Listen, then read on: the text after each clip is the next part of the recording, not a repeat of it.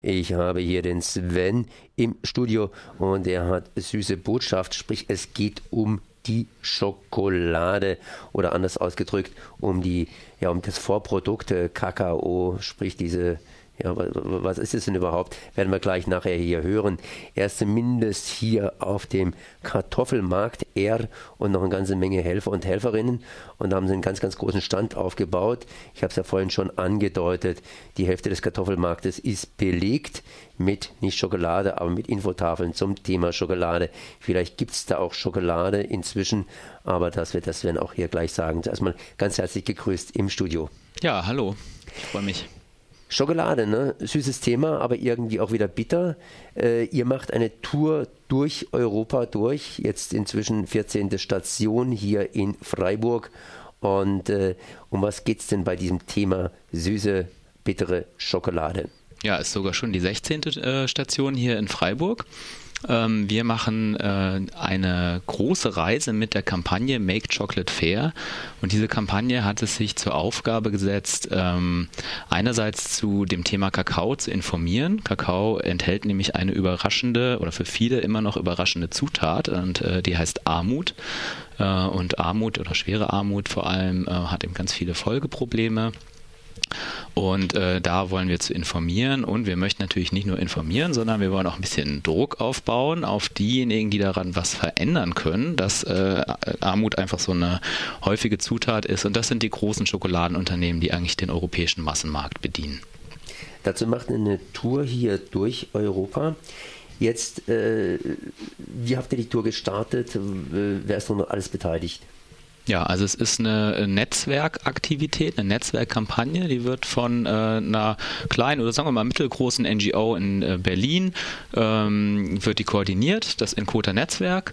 Und ähm, Encota hat ähm, ungefähr 50 andere Organisationen in ganz Europa zusammengebracht, um zu diesem Thema Kakao ähm, eine große ähm, Netzwerkaktivität eben durch ganz Europa reisen zu lassen. Und gestartet hat das Ganze in Berlin und es wird auch nach ungefähr 11.000 Kilometern, zumindest mehr als 10.000 Kilometern in Berlin wieder enden. Gestartet hat es vor dem Brandenburger Tor. Da sind wir mit unserem Schokomobil, was jetzt gerade auf dem Kartoffelmarkt, der für heute in Kakaomarkt umbenannt wird, äh, durch eine überlebensgroße Kakao- oder äh, Tafelschokolade durchgebrettert ist. Also da sind wir mit, ach, mit Karacho durchgeballert äh, und viel Jubel und Aktivisten nebenbei. Es war zwar angemeldet, aber ich hätte trotzdem fast schon beim ersten Tourstopp meinen Führerschein verloren, weil weil die Polizisten, die neben dran standen, das eigentlich nicht so witzig fanden. Mhm. Ja, ähm, ihr seid jetzt hier, wie gesagt, in Freiburg. Ihr wollt auf die großen Ka äh, Kakao- bzw. Schokoladenfirmen äh, ja, Einfluss nehmen. Ich habe mitgekriegt, da macht jetzt eine Unterschriftenkampagne eben entsprechend, dass die was machen. Was sollen die tun?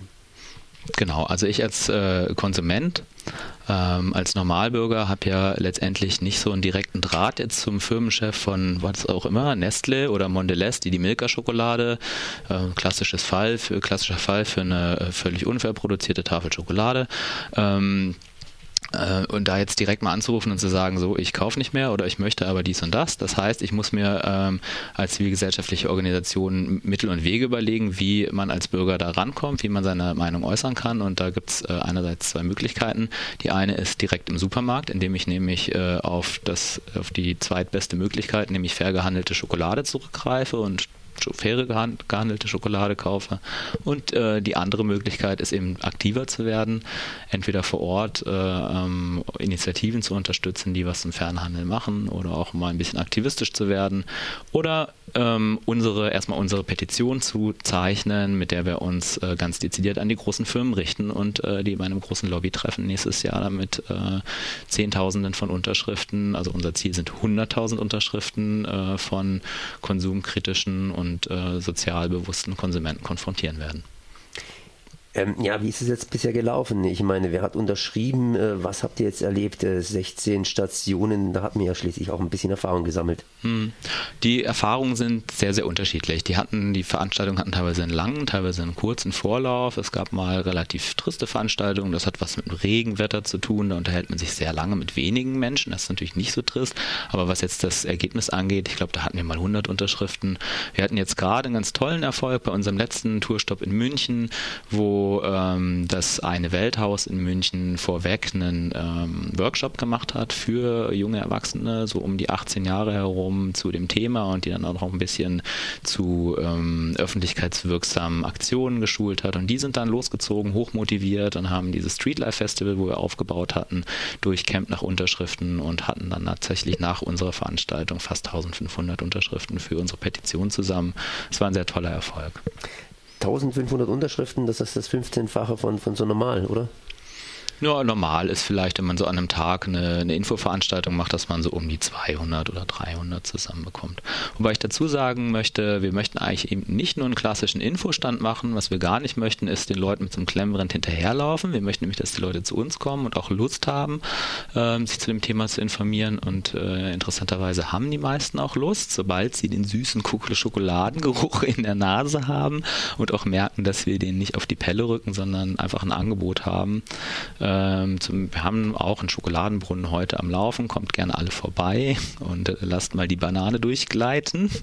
Ähm, und wir haben aber meistens auch eben noch ein Kulturangebot dabei. Heute in Freiburg wird es auch, glaube ich, sehr, sehr schön werden. Das Wetter ist perfekt und wir haben zwei ähm, Musiker, die spielen, also zwei verschiedene äh, Musikacts. Wir haben einen Jongleur da, wir haben jetzt irgendwie auf dem Nachmittag das, den Kindermitmachzirkus bei uns. Das heißt, es fängt erstmal mit einer ähm, Veranstaltung an, die auch für Kinder ziemlich interessant wird und dann zum Abend hin ist, glaube ich, einfach für jeden was dabei. Und Schokolade ist einfach ein Thema, das geht auch tatsächlich für jeden und es geht auch fast jeden an, weil die meisten lieben Schokolade.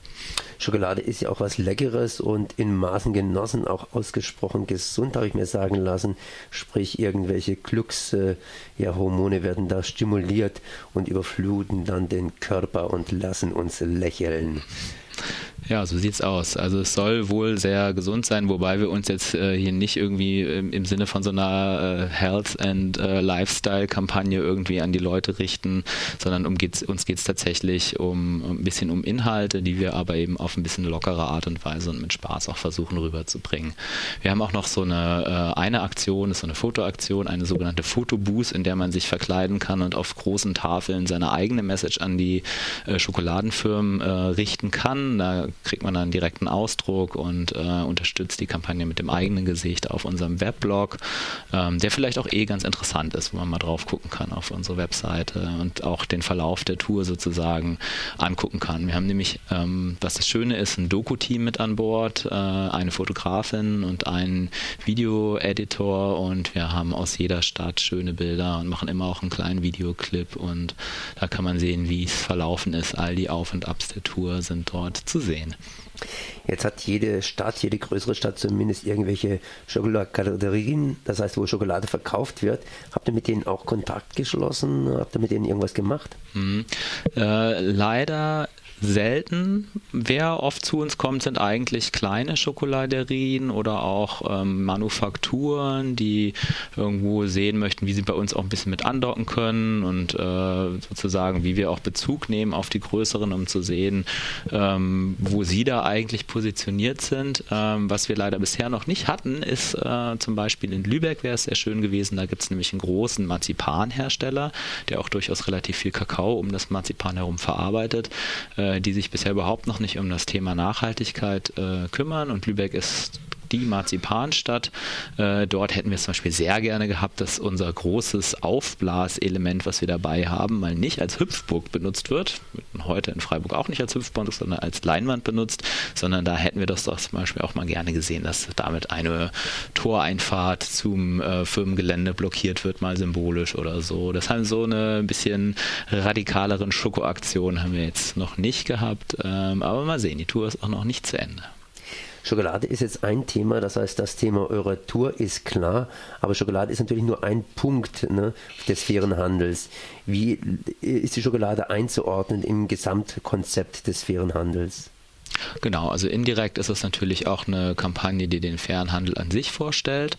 Und dafür ist äh, Schokolade als ähm, Produkt einfach super gut geeignet, weil Schokolade relativ einfach zu verstehen ist. Ähm, Schokolade wird im Grunde genommen aus einer Hauptzutat hergestellt, das ist Kakao. Deswegen ist jetzt endlich auch die Frage, wie viel verdient ein Milchbauer jetzt noch an der Milchschokolade? Also in Schokolade, gerade in einer dunkleren Schokolade ist eben fast keine Milch drin, ein bisschen Milchpulver und äh, auch die Frage, was ist eigentlich mit dem Zucker, der in der Schokolade drin ist, der auch nicht unbedingt aus äh, Ländern des Südens kommen muss. Das ist relativ äh, zweitrangig und der große, große Anteil ist eben Kakao. Und im Vergleich zu einem Handy, wo einfach wahnsinnig viele auch konfliktreiche Stoffe drin sind, ist es ein relativ einfach zu durchdringendes Produkt, was aber auch äh, einfach fast jeder mag und ähm, ist auch in dem Sinne besonders gut geeignet, da ähm, tatsächlich die Kakaoanbauregionen in Westafrika ähm, wirkliche Herde von Armut und weiteren Problemen sind, also Bildungsferne. Das kommt dadurch, dass eben ganz viele ähm, Kinder in den Kakaoplantagen einfach bei ihren Familienbetrieben äh, mithelfen müssen. Und mithelfen wäre auch noch okay. Wir haben überhaupt nichts per se dagegen, dass Kinder irgendwo auch mal mithelfen oder auch arbeiten. Es geht aber zum Beispiel, ähm, ist ein drastisches Folgeproblem nimmt, äh, teilweise relativ starke Gesundheitsprobleme, die die Bauern haben, weil sie sich einfach die, Seele aus dem Leib schuften. So ein Kakao sagt, der wiegt seine 66 Kilo, wenn er erstmal voll ist.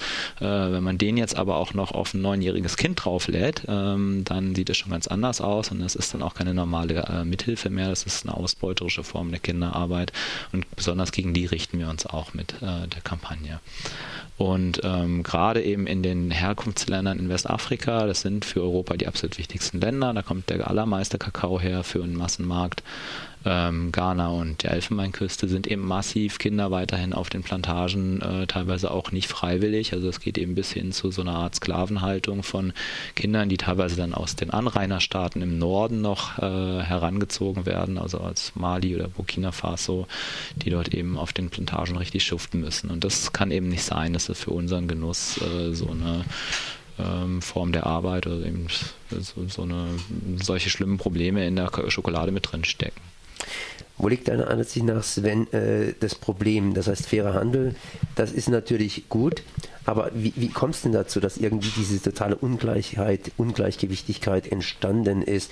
Ich meine, früher hat man für Kakao einfach mehr bezahlt, aber das ist irgendwo total äh, ja, den Bach runtergegangen. Mhm. Und wenn ich es richtig gelesen habe, ich glaube, die Relation war früher für einen Sack äh, Kakao ein Radio und heute eigentlich sind, sind die Radios ja günstiger geworden. Mhm. Im Grunde genommen muss man da äh, mehrere Sack Kakao hin, hin, ja, hin, hin, hintragen. Genau, also abgesehen davon, dass natürlich ganz früher äh, Kakao mal was besonders Wertvolles war und nur für den Adel oder später auch vielleicht als Kriegswährung Zigaretten und Kakao. Ähm, man sieht das auch äh, tatsächlich in unserem Schokobrunnen. Die Leute, die das ganz, ganz toll finden, sind äh, die wirklich Alten, irgendwie Senioren, die da hinkommen, bei denen man noch merkt, Kakao und Schokolade hat einen ganz besonderen Wert. Ist es so, dass äh, seit 30 Jahren der Kakaopreis stark gesunken ist. Und Kakaobauern waren früher relativ angesehene, wohlhabende, zumindest nicht irgendwie unterernährte Menschen. Äh, und heutzutage ist der Kakaopreis ziemlich runtergegangen. Das ist aber noch nicht mal das Hauptproblem. Er steigt nämlich auch gerade wieder, weil die Nachfrage des Weltmarktes eigentlich gerade nicht gedeckt werden kann. Auch das hat mit Armut zu tun, weil viele Kakaobauern ihr Geschäft aufgegeben haben oder nicht mehr investieren konnten in neue Pflanzen. Das Hauptproblem ist eigentlich Verteilungsungerechtigkeit. Also das Problem heißt ähm, Armut und es wird hervorgerufen durch Ungerechtigkeit. Und diese Ungerechtigkeit rührt daher, dass viele Kakaounternehmen immer größer geworden sind. Es gibt eine, äh, eine Verklumpung sozusagen am, am, Markt der großen Kakaofirmen. Ähm, der Massenmarkt wird von fünf, sechs, sieben großen Firmen beherrscht und die schneiden sich einfach immer ein größeres Stück vom Kuchen ab, während äh, der Kakaobauer letztendlich, ähm, vor allem wenn sie unorganisiert sind, nicht in kooperativen arbeiten, einfach immer weniger äh, Macht haben, ihren, ihren Sack Kakao noch zum vernünftigen Preis verkauft zu bekommen. Also wir haben zum Beispiel auf unserer Ausstellung, die man heute auch sehen kann, auf dem Kakaomarkt, nicht auf dem Kartoffelmarkt, ähm, eine, eine Grafik drauf, die zeigt, wie, äh, wie viel Prozent der Kakaobauer vor 30 Jahren bekommen hat. Also der hätte an einem einer Mark teuren Tafel Schokolade damals 16 Pfennig gekriegt und heute sind es noch von einem 1 Euro Tafel Schokolade sind es noch 6 Cent. Das heißt, dessen Anteil ist einfach weniger als die Hälfte geworden. Und das ist das eigentlich Skandalöse daran. Äh, und das ist auch der Punkt, wo man tatsächlich auch direkt die ähm, großen Schokoladenunternehmen ansprechen kann und sagen kann, hört mal Leute, es geht eigentlich um ganz wenige Cent pro Tafel Schokolade. Das ist auch dem Konsumenten zuzumuten, dass eine Tafel Schokolade ein, zwei Cent mehr kostet.